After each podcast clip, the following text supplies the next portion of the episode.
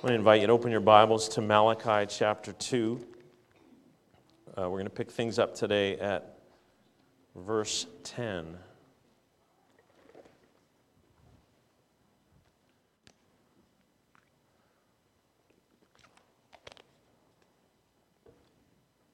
I've been here at Sunrise for a long time, and one of the challenges, one of the difficulties is some of you have heard all my stories. Maybe Not all of them, but anyways. So uh, this morning I want to share a story. Some of you have heard it or bits of it, and uh, I ask for your grace. Some of you are newer and haven't. So uh, it was what the Lord brought to my mind as I was thinking about this text and how to begin, how to, how to enter into this story. And so uh, I want to share it with you. It was the middle of August in 1996 when I first told Chrisleen that I really, really liked her, and I officially asked her out. We had been, for a period of about four months, been seeing each other weekly, hanging out, doing things, uh, but we'd never actually talked about a relationship.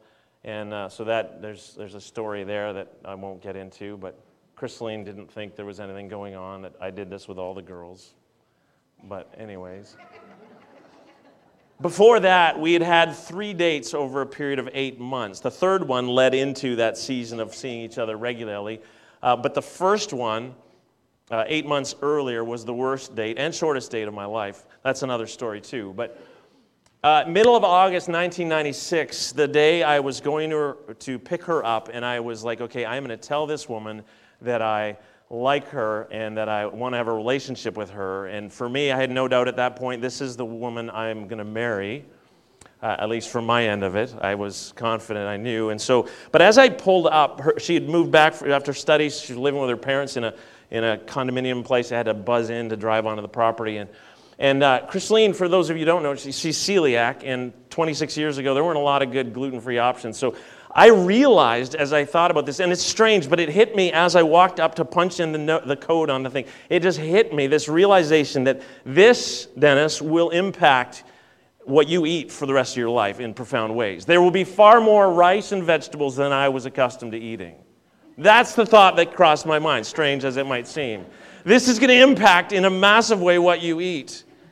And I thought, I'm going for it. And I punched in the code, and the rest is history. And to be sure, I've eaten a lot more rice and vegetables over the last 25 years than I had prior to that, I'm sure, at least willingly. No, no regrets. No regrets. Definitely worth it. That's a story from my life, our lives, uh, about massive implications for me that came with marrying Chrisleen from entering in a relationship with her. This morning, we're looking at a portion of Malachi that, that speaks about the massive implications for marriage for those who are in a relationship with God. This text addresses the topic, the issue of marriage, and it speaks to the massive implications for marriage for those who are in relationship with God. Living in relationship with God has profound and indispensable uh, implications for marriage. Now, before I read the text to you, I want to remind those of you who've been with us of the, some of the contextual matters here and bring others of you up to speed who haven't been with us. Malachi is the last book of the Old Testament. It is the last of the 12 minor prophets. Uh, minor, not because the message is insignificant, but minor because of the length of these books in comparison to the major prophets, Isaiah, Jeremiah, and Ezekiel. Malachi is the last one in the New Testament, and after Malachi, uh, there is 400 years of silence from God before the New Testament uh, begins. The New Testament story begins with John the Baptist showing up. Now, uh, what that means historically is that Malachi's message comes in the post exilic period. So, the Old Testament story, and we won't go into all of it, but God's people, they've already experienced sort of the golden years of their nationhood. Uh, uh, David, King David, and Solomon, those were the great years, at least David in the beginning of Solomon's reign. But after that, the, the kingdom was split. It was divided into the 10 northern tribes of Israel and the southern uh, nation of Judah. And we, we, can read through the Old Testament story. Both nations don't do all that well. But in 722, uh, the nation of Israel, the 10 tribes in the north, go into exile because of their uh, idolatry, their unfaithfulness to God. They, they go into pagan worship. In 722, the Assyrians invade. They're taken in exile, never to return. The 10 lost tribes of Israel.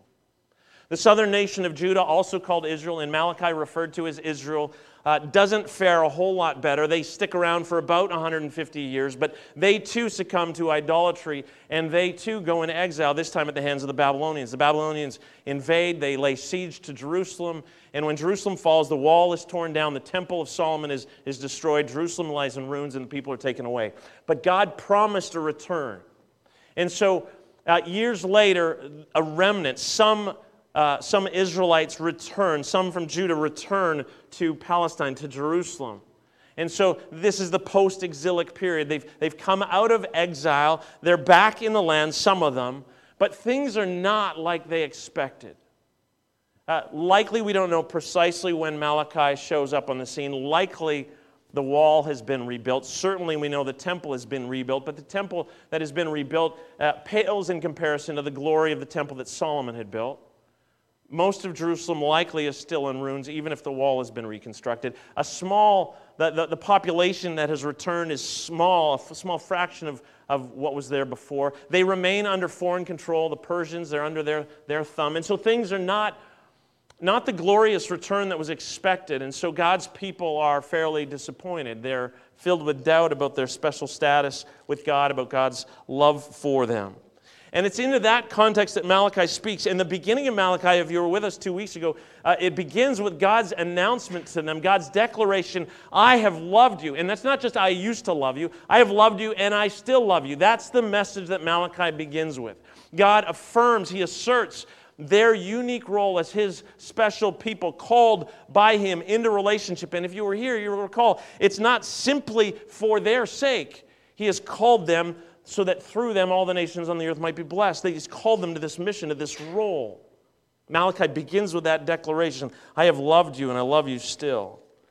The passage we looked at last Sunday, God calls his people out, specifically the priests, but also the people, uh, with, with regards to their dishonoring him. He speaks about their, their worship. They are coming to the temple, they are offering sacrifices, but they are offering animals that are re- rejects, animals they don't want, lame, blind, diseased. They are, they are flat out disobeying God's clear teaching when it comes to sacrificing and, and what they're supposed to bring. And they are bringing dishonor to God. In fact, God at one point, uh, if you were here, He says, Oh, that you would shut the temple doors so that you do not light useless fires on my altar. They're going through the motions of religious worship, but their hearts are not right. They're not delighted in God. They're not responding to God's prior love with love for Him. God doesn't want us to merely go through the motions. He wants our hearts. He wants us to find a delight in Him, to love Him, and then to bear witness to Him to a watching world. Remember, if you were here, for He is good and glorious, for He is a great King. That's the mission of God's people. That's the mission of the church. That through us, the world would see the greatness, the glory, the goodness, the graciousness of God, the great King. We pick things up at verse 10, verse 10 to 16 of chapter 2 this morning. Do we not all have one Father? Did not one God create us? Why do we profane the covenant of our ancestors by being unfaithful to one another? Judah has been unfaithful. A detestable thing has been committed in Israel and in Jerusalem. Judah has desecrated the sanctuary the Lord loves by marrying women who worship a foreign God. As for the man who does this, whoever he may be, may the Lord remove him from the tents of Jacob, even though he brings an offering to the Lord Almighty. Another thing you do, you flood the Lord's altar with tears. You weep and wail because he no longer looks with favor on your offerings or accepts them with pleasure from your hands. You ask why? It is because the Lord is the witness between you and the wife of your youth. You have been unfaithful to her, though she is your partner, the wife of your marriage covenant. Has not the one God made you? You belong to him in body and spirit. And what does the one God seek? Godly offspring. So be on your guard and do not be unfaithful to the wife of your youth. The man who hates and divorces his wife, says the Lord, the God of Israel, does violence to the one he should protect, says the Lord Almighty. So be on your guard and do not be unfaithful. The remaining time we have together this morning, I want to ask three questions with you, and we'll spend the bulk of our time answering the first one. The three questions are what is condemned or what is forbidden? Second question, what is expected? What, what is called for? And third, what, what is the reason? What's the purpose for that call? So, what is condemned? What is expected? And what's the purpose? We'll spend most time on point number one what is condemned, or question one. In, in this portion of Malachi, the, the focus shifts from the administration of the sacrificial system, which was uh, center stage last week in the text we looked at. It shifts from that to a focus on marriage now, not everyone is married. There are singles here, and that, that's good. This word still is for all. Uh, the, the Bible affirms both marriage and singleness. I want to say that off the beginning. But this text focuses uh, on marriage and what was going on in Israel in this regard. Now, there are two specific matters related to marriage that are addressed. The first is interfaith marriage, and the second is divorce. Now, before we turn and look at each of those in turn, uh, I want us to consider verse 10, which introduces us to uh, what will come. So, verse 10, we read this Do we not all have one Father? Did not one God create us? Why do we profane the covenant of our ancestors by being unfaithful to one another? This verse is sometimes used incorrectly when speaking of humanity as uh, the unity of humanity as being one family, the brotherhood, or the sisterhood, the, the, the familyhood, if you will, of, of all of humanity. And, and, but that, that, we need to realize that is not what Malachi is talking about here. That, that is to misread, misuse this verse. Malachi here is speaking specifically to Israel, to God's chosen people, his covenant people. He is speaking of their special, unique relationship is with God, with Yahweh, uh, as those called by Him to this mission, through whom God will bring blessing to all the nations. Malachi first uses the figure of speech of father. Now, that imagery of God as father is relatively rare in the Old Testament, but it's something we've already encountered here in Malachi. In Malachi 1 6, text we looked at last week, it began with, If I am a father, where is the honor due me? God, Yahweh takes on this role. He says, If I'm your father, why have you not honored me? They're dishonoring him through bringing these, these blemished animals to sacrifice. In Deuteronomy, we read this Is this the way you repay the Lord, you foolish and unwise people? Is he not your father, your creator, who made you and formed you? So, this language of God as Father speaks of the fact that their identity is rooted in that relationship. He's their Father, they are His children, he, He's their Creator. That's the point uh, Malachi is making here, speaking to Israel. They've received their identity, their very existence uh, from Yahweh, their Father. Second, he speaks of Yahweh as their Creator pointing to his creation of them as a nation, to their covenant ceremony at Mount Sinai, where God made them his people. He entered into this relationship. Uh, this is rooted in the action of God. And that is the truth get, that, that Malachi is getting at here. He's speaking to them as God's chosen people in that unique uh, role in his redemptive plan. Our text begins with that. And now, that being the case, Malachi asks a question a question directed to the whole community of God's people. He says, Why do we profane the covenant of our ancestors by being unfaithful to one another? In light of who we are, in light of our covenant relationship with God, in light of the fact that Yahweh is our Father, why do we profane that relationship? To profane something means to fail to acknowledge as holy, to, to treat lightly. So, whatever it is the people are doing that we will get to, what they're doing is an indication that they are treating lightly this covenant relationship they as a people have with Yahweh, that Yahweh has established with them. They're not recognizing that relationship as the holy and precious thing that it is. They're not living in a way that is appropriate in light of the, the preciousness, the value of that covenant. Of the fact that Yahweh is, as we saw last week, as we heard in the text, Yahweh is the great king, but they're treating this as a trivial matter. Now, I want you to note this before we turn to the specifics of what they're doing. This third portion of Malachi begins with this verse and speaks the, to the people as a community. And, and that's really important because even as we turn and look at what it says about marriage, we need to understand the communal aspect of this. See, we, we so easily read Scripture uh, individualistically.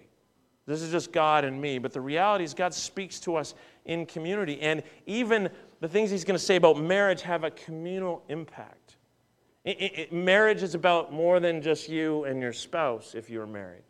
Marriage is about more than just you and your spouse and your family. There is a, a communal aspect to this.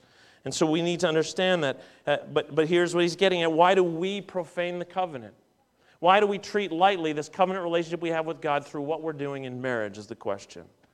The impact goes beyond. So let's turn to the two specific matters related to marriage that Malachi addresses. The first matter with regards to marriage that is addressed, the thing that is forbidden by God, is interfaith marriages. Look with me at verse 11. Judah has been unfaithful. A detestable thing has been committed in Israel and in Jerusalem. Judah has desecrated the sanctuary the Lord loves by marrying women who worship a foreign God. The, the word sanctuary here, often used to speak of the temple or Jerusalem, in this context actually speaks to the whole people of God. They have desecrated themselves as a community of God's redeemed, chosen, loved people by what they're doing. And what is it they're doing?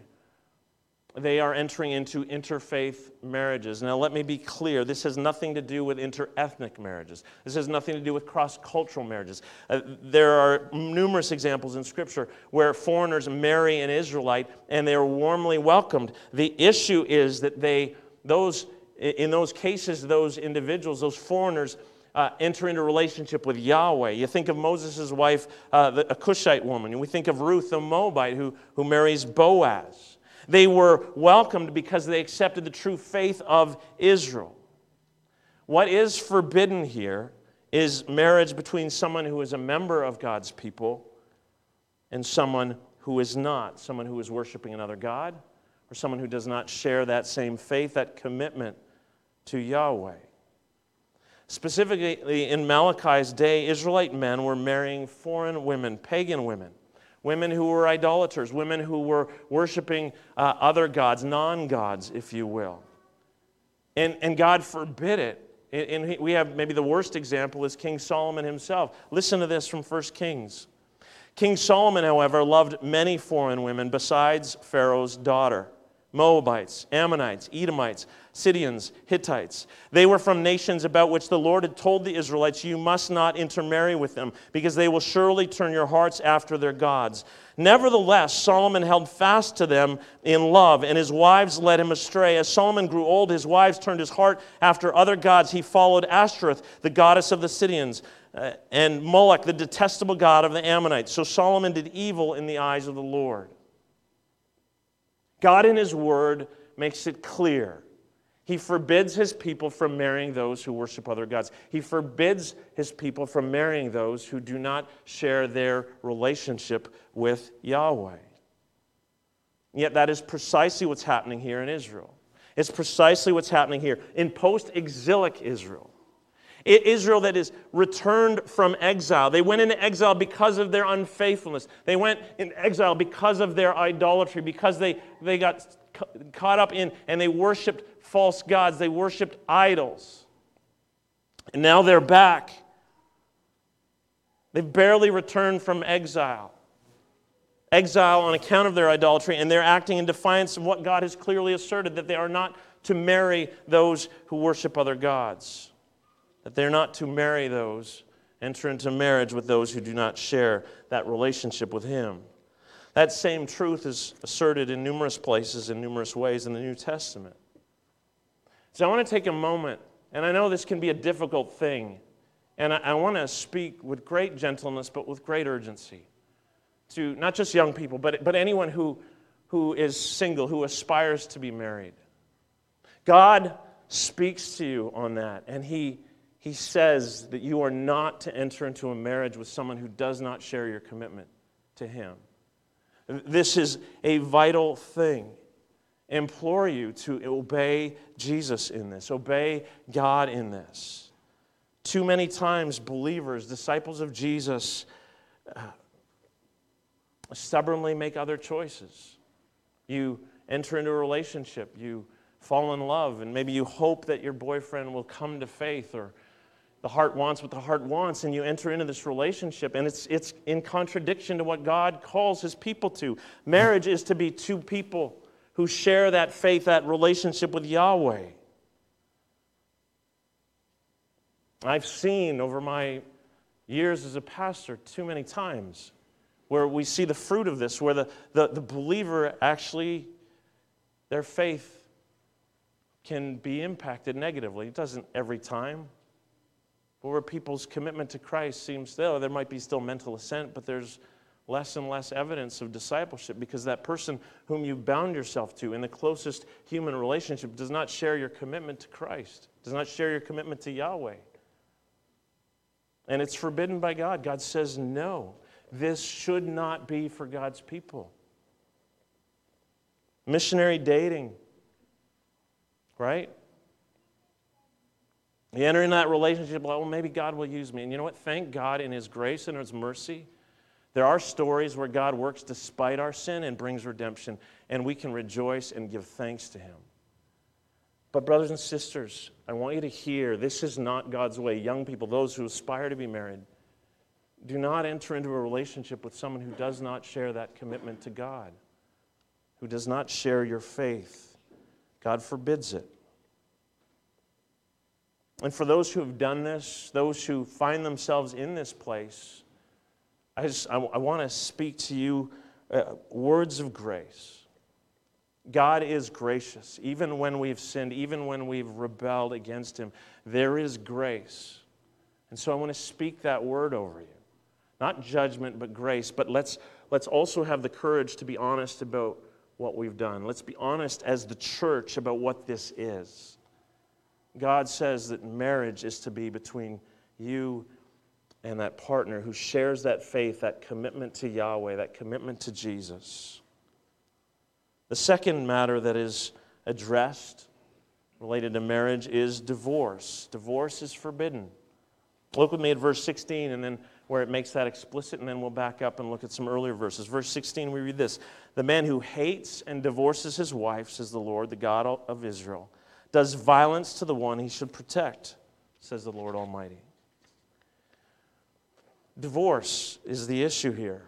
Israelites are divorcing, um, Israelite men are divorcing their wives. That's the issue. And with that in mind, let's look back at verse 13 and 14 that are speaking to this secondary, the second matter. Verse 13 Another thing you do, you flood the Lord's altar with tears. You weep and wail because he no longer looks with favor on your offerings or accepts them with pleasure from your hands. You ask why? It is because the Lord is the witness between you and the wife of your youth you have been unfaithful to her, though she is your partner, the wife of your marriage covenant. There's a few things going on here, and I want to take a moment to help unpack them with you here. Uh, they're all connected with, uh, with this issue of divorce and what's going on specifically uh, with what is significant is divorcing the wife of your youth. We'll look at that in a minute. But first, let's, let's note this. Uh, I want to say a few things uh, by way of context about pagan worship and, and the the understanding that pagans had about worship and sacrifices. Most ancient people, most ancient pagans, that is, those who worshiped uh, idols, those who worshiped gods, believed that sacrifices were guaranteed to work. Okay, here's what Old Testament scholar Douglas Stuart writes Central to the idea of idolatry practiced by all ancient peoples was the notion that an idol captured the presence of a god or goddess and thus guaranteed that a worshiper would have his or her altar gift noticed and credited by the god being worshiped.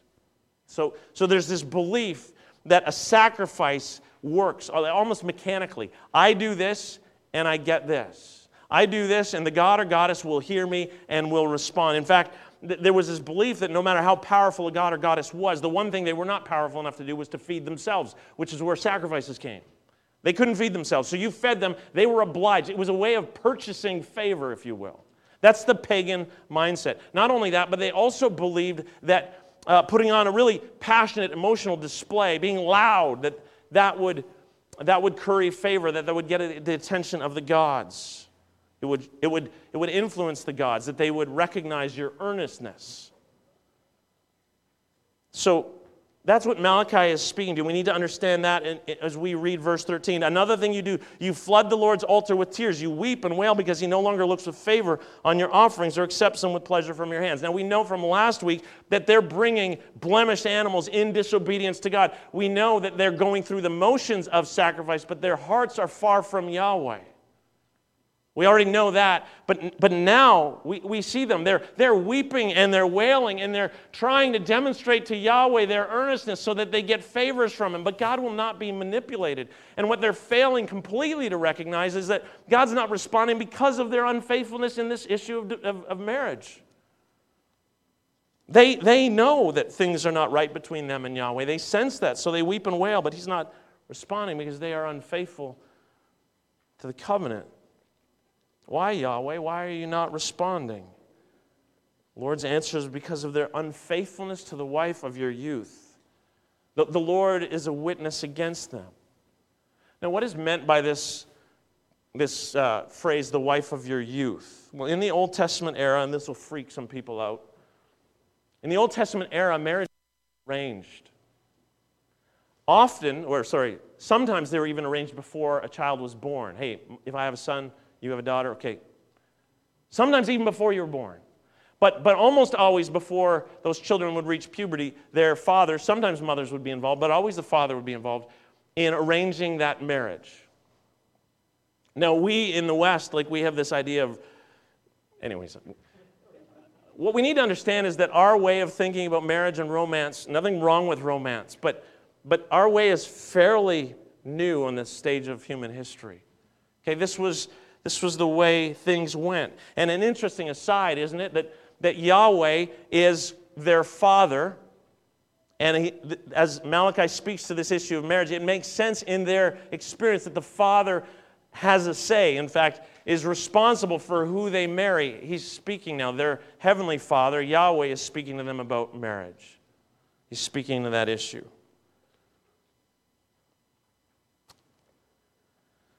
Notice this too. Look, at, look with me at what we read in verse 4.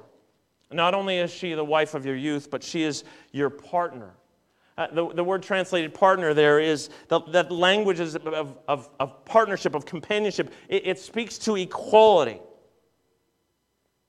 The wife of your youth, your partner. In a culture that decidedly saw women as inferior, the Bible does not. She is your partner, equal. And, and so men were not simply free to divorce their wives, to treat them like property, and yet that's what's going on. Thirdly, she's called the wife of your marriage covenant. Again, speaking of husbands and wives as equals, partners in a covenant arrangement, a covenant uh, that they've entered into with one another. And so, again, a husband doesn't have the right to simply divorce his wife, to treat her like a, an object, as an inferior. That's what's happening, and Yahweh calls it unfaithfulness. You are being unfaithful to the wife of your youth, this, this woman that you have been with, set apart for from early on in your life. This woman that you have been with for years. This woman who is your partner, your companion, your, your, with whom you're, you're in covenant with. Bible calls it Christ, Yahweh calls it unfaithfulness. And, and that's why here God is not accepting their sacrifices. That's why He's not responding with favor. They're going through the motions of worship. We saw that last week and here. But here they are being unfaithful in their marriages, in the covenant of marriage. They're weeping and wailing and trying to demonstrate their sincerity, their earnestness, but they are being unfaithful in marriages. They are divorcing their wives, these Israelite men. And, and the text says that in doing so, they are doing violence to the one. Each man is doing violence to the one he should protect. Elizabeth Achtemeier, Old Testament scholar, writes this The thought is that these men have spent years of mutual companionship with their spouses, building their homes, raising their children, facing life's vicissitudes together, and then, and then they have abandoned their wives for the sake of other women. That's what's going on. So, men in Israel here, they've returned after exile and they are divorcing their wives, the wives of their youth, their covenant partners.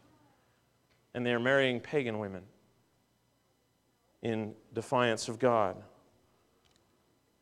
Verse 16 The man who hates and divorces his wife does violence to the one he should protect. God here is forbidding divorce. Divorce is not what God wants. Now, a great deal could be said about divorce, what the Bible teaches on this. And, this isn't just theoretical, this touches many of our lives in one way or another. I come from a family where divorce happened. Some of you, perhaps too, or have experienced that, or in family and in, in, in, the church. And so, what are we say? Well, I, we can't say today all that Scripture says. We can't wrestle through everything, but I, I want to say a few things and say them clearly. Divorce is not God's desire. Divorce here is something that He is forbidding. Now, it can be complicated.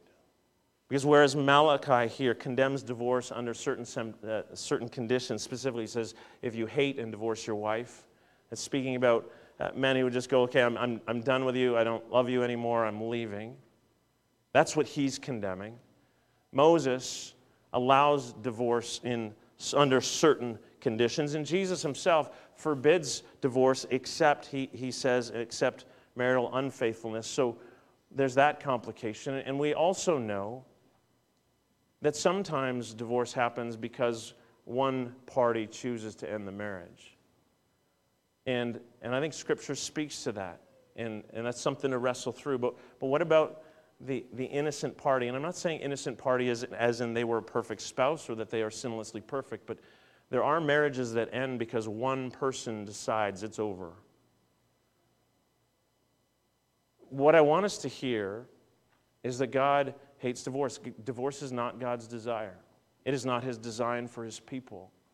And we need to be careful as the church because I think we often we can err in, in one of two directions. On the one hand, we can stop speaking the truth, the hard truth that marriage is to be till death does you part. And that means it will inevitably mean through hard times, difficult times. Uh, marriage, anyone who's married for longer than a, for longer than say a month, I don't know that it even takes that long you realize that marriage has its challenging moments, challenging seasons. God hates divorce. He doesn't want divorce. Divorce is not his design, it's not his plan. And so we need to proclaim that truth without apology. But we also, as a church, need to be gentle and gracious because we can err on the other side of, of, of hurting, further hurting the innocent party in some divorces. So there's, there's complexity there. I want to I wanna say that. But I want to say what's happening in Israel is forbidden. Hating your, your, your, your spouse and leaving, just deciding, okay, I don't, I don't like, I can, I'm not doing this anymore, and walking away. And God says no. He calls people to faithfulness, calls them to faithfulness in marriage. So that is the first question we wanted to ask today. Uh, these last two will go much quicker, I promise. The second thing that I wanted to ask is what is expected, what is called for? I want you to remember that Malachi is proclaiming this message in post exilic Israel. They are back in the land. They are God's beloved people. They still have a mission that through them all the nations would see the greatness of God, the great King. Uh, but they are not living in obedience. They are, they're breaking covenant with God. And, and the, in this text, the point being made is that they're being unfaithful to their marriage in the marriage covenant is unfaithfulness to God. And remember, I said your marriage is about more than just you. Your, your unfaithfulness in the context of marriage is unfaithfulness to God. Be it through Eh, eh, whether you enter into an interfaith marriage, which God forbids and says, no, you, you need to marry someone who shares that faith commitment with you, or through divorce, they're violating more than they think. The violation of the marriage covenant is a violation of covenant with Yahweh. Achtemeier says this marriage in this passage is not strictly a private or civil or secular matter, but a covenant ordained and protected by God. Its violation, therefore, affects the relationship with God. And so they are called to faithfulness. Faithfulness in the context of marriage uh, for all those who are married. Uh, faithfulness for all of us in, in other relationships as well. Though this text specifically is speaking of marriage, we are called to be faithful as God's people, faithful in friendships, faithful in our commitment to one another as a church, faithful in marriage. The text concludes with these words So be on your guard and do not be unfaithful. They, they were to be on guard, they were to be attentive, alert, vigilant to the dangers that faced them. The, the dangers they faced in their marriage unions. They were called to not be faithful, to be faithful, to remain true to their vows, to remain true to their mate, to be faithful. That's the call, that's the expectation. And remember, this whole book, the book of Malachi, is, is grounded in, it's founded upon God's a declaration first of his love for them. And, and let's think about this for a moment. Yahweh is speaking to a disobedient, dishonoring people, right? We've all just, we're, we're just three weeks in. And last week we looked at this text where they're bringing reject animals that they don't want anyways, in, in clear defiance of God lame, blind, diseased, and pretending that that's good enough. And, and God doesn't go, I'm out of here. They are divorcing and they are making, marrying pagan women, the men, in, in, flat out rebellion against what God has clearly said. And God doesn't go, I'm done. No, God says, this book is grounded in this. I have loved you and I love you still. His love is the foundational matter, and it's out of that place, His faithfulness to them, that He calls them to faithfulness, that He calls us to faithfulness. Third question What is the reason, the purpose of all this, this call? And let me note again that both marriage and singleness are affirmed in Scripture. Both marriage and singleness are gifts. They are both gifts to the church. They both present challenges and blessings. Here, this text speaks specifically to marriage. And I want to pose this question in regards to marriage. Why is it that God makes this connection between his covenant with his people and the marriage covenant between a husband and a wife? The answer is found in, in this that the, the marriage is about far more than we often think.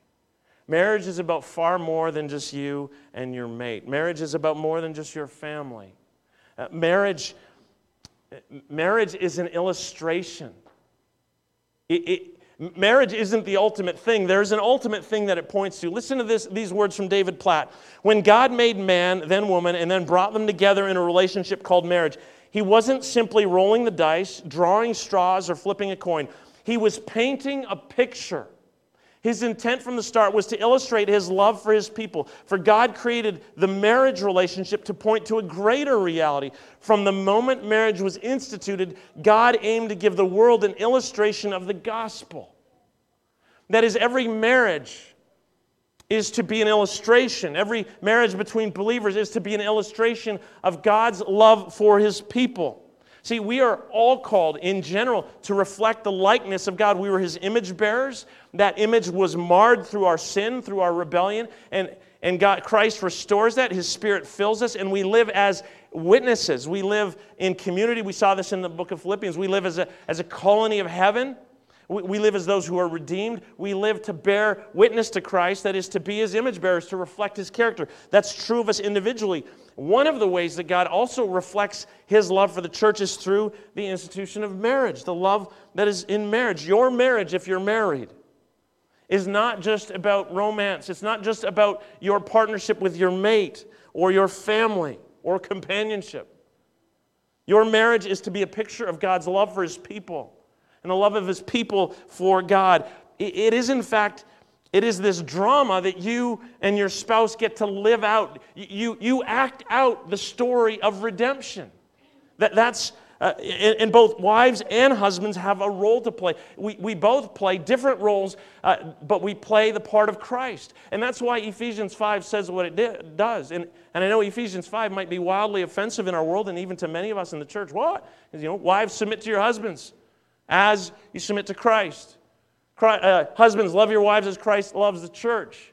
Do, do you see, both, both men and women are called to play this role of Christ. Wives submit to their husbands as, uh, as, as the church submits to Christ. That is, the people of God show, okay, it's not about me. I give up control, I surrender. And men are called to love their wives like Christ loved the church, where, where it's a sacrificial love which says, I will lay down my life for you. It's not about what I want. It's not about putting me first. It's putting you first. And so both a, a husband and a wife act out this drama of redemption with the, playing these different roles of Christ. in order that a watching world will see Jesus and be drawn to him. Tim Keller says this it's important to remember that the entire purpose of having a marriage is to reenact the gospel. As in any and as in any play, the players have to take on roles. In marriage, the husband and the wife both take on the role of Jesus. The husband takes on the role of Jesus as the head of the church. The wife takes on the role of Jesus. He is the son, submissive to the Father, for the sake of our salvation. Marriage is ultimately about acting this drama of redemption together with your mate. Marriage is about more than you think. If you're here with us this morning and you're not a believer in Christ, you've never surrendered to Him, I, want to acknowledge that perhaps you've heard some hard things here in God's Word this morning. But, but I, I hope that you also see that you have been created for and called into something far greater than you ever imagined. And that's true whether you're single, whether you're married. We're called to be image bearers, to reflect the likeness of God. And if you have the privilege of being married now, if, if you are in a marriage relationship or will be, I want you to hear this. Young people, think of this as you look for a mate. You're looking for someone who shares your commitment to Christ, with whom you can reenact the drama of redemption. That others would see you, in, in you, in your relationship, God's love for the church. And believers, we need to hear Christ's call to be faithful. We need to hear this call to be faithful, and, and we need to know that that call to faithfulness comes out of first God's declaration of his love for us. See, God doesn't love us because we're faithful. Malachi begins with God declaring, I have loved you and I love you still. And he speaks that over a people who are a mess. I want you to hear that, brothers and sisters. This is not about cleaning ourselves up so that God loves us, but we must hear his call to, to faithfulness in response to his love, in response to his faithfulness. Our hope is not in us getting it right. Our hope is not in our ability to be faithful. Our hope is in the faithfulness of God who loves us, who has been gracious to us. Our hope is in the one who is the faithful one. For more than 25 years now, I've been eating more rice and vegetables. Entering into a covenant of marriage with Chrisline has had massive implications, not only on my diet, but my life as a whole. Entering into a relationship with Yahweh, with God, with Christ, has massive implications on our lives, every area of our lives. And here in particular, we see that it has implications for marriage. It has implications for who we marry. It has implications for uh, staying in that marriage it has implications for what that marriage is all about. And we are called to be faithful in these things faithful in marriage, faithful in singleness, faithful in everything. That's the call. But we need not be overwhelmed and discouraged, for this is not something we produce by our own strength. But Christ, who is faithful, is with us. Christ, who is faithful, is in us. He lives his life in us. The one who was faithful even to death and death on a cross, who bore our penalty in our place so that we might redeem because out of God's love for us, he has been faithful. And in response to his faithfulness, in response to his love, we are invited to lean in to invite Him to work in us, invite Him to lead us in the way of faithfulness, knowing that He is always with us, the one who is the faithful one. Amen.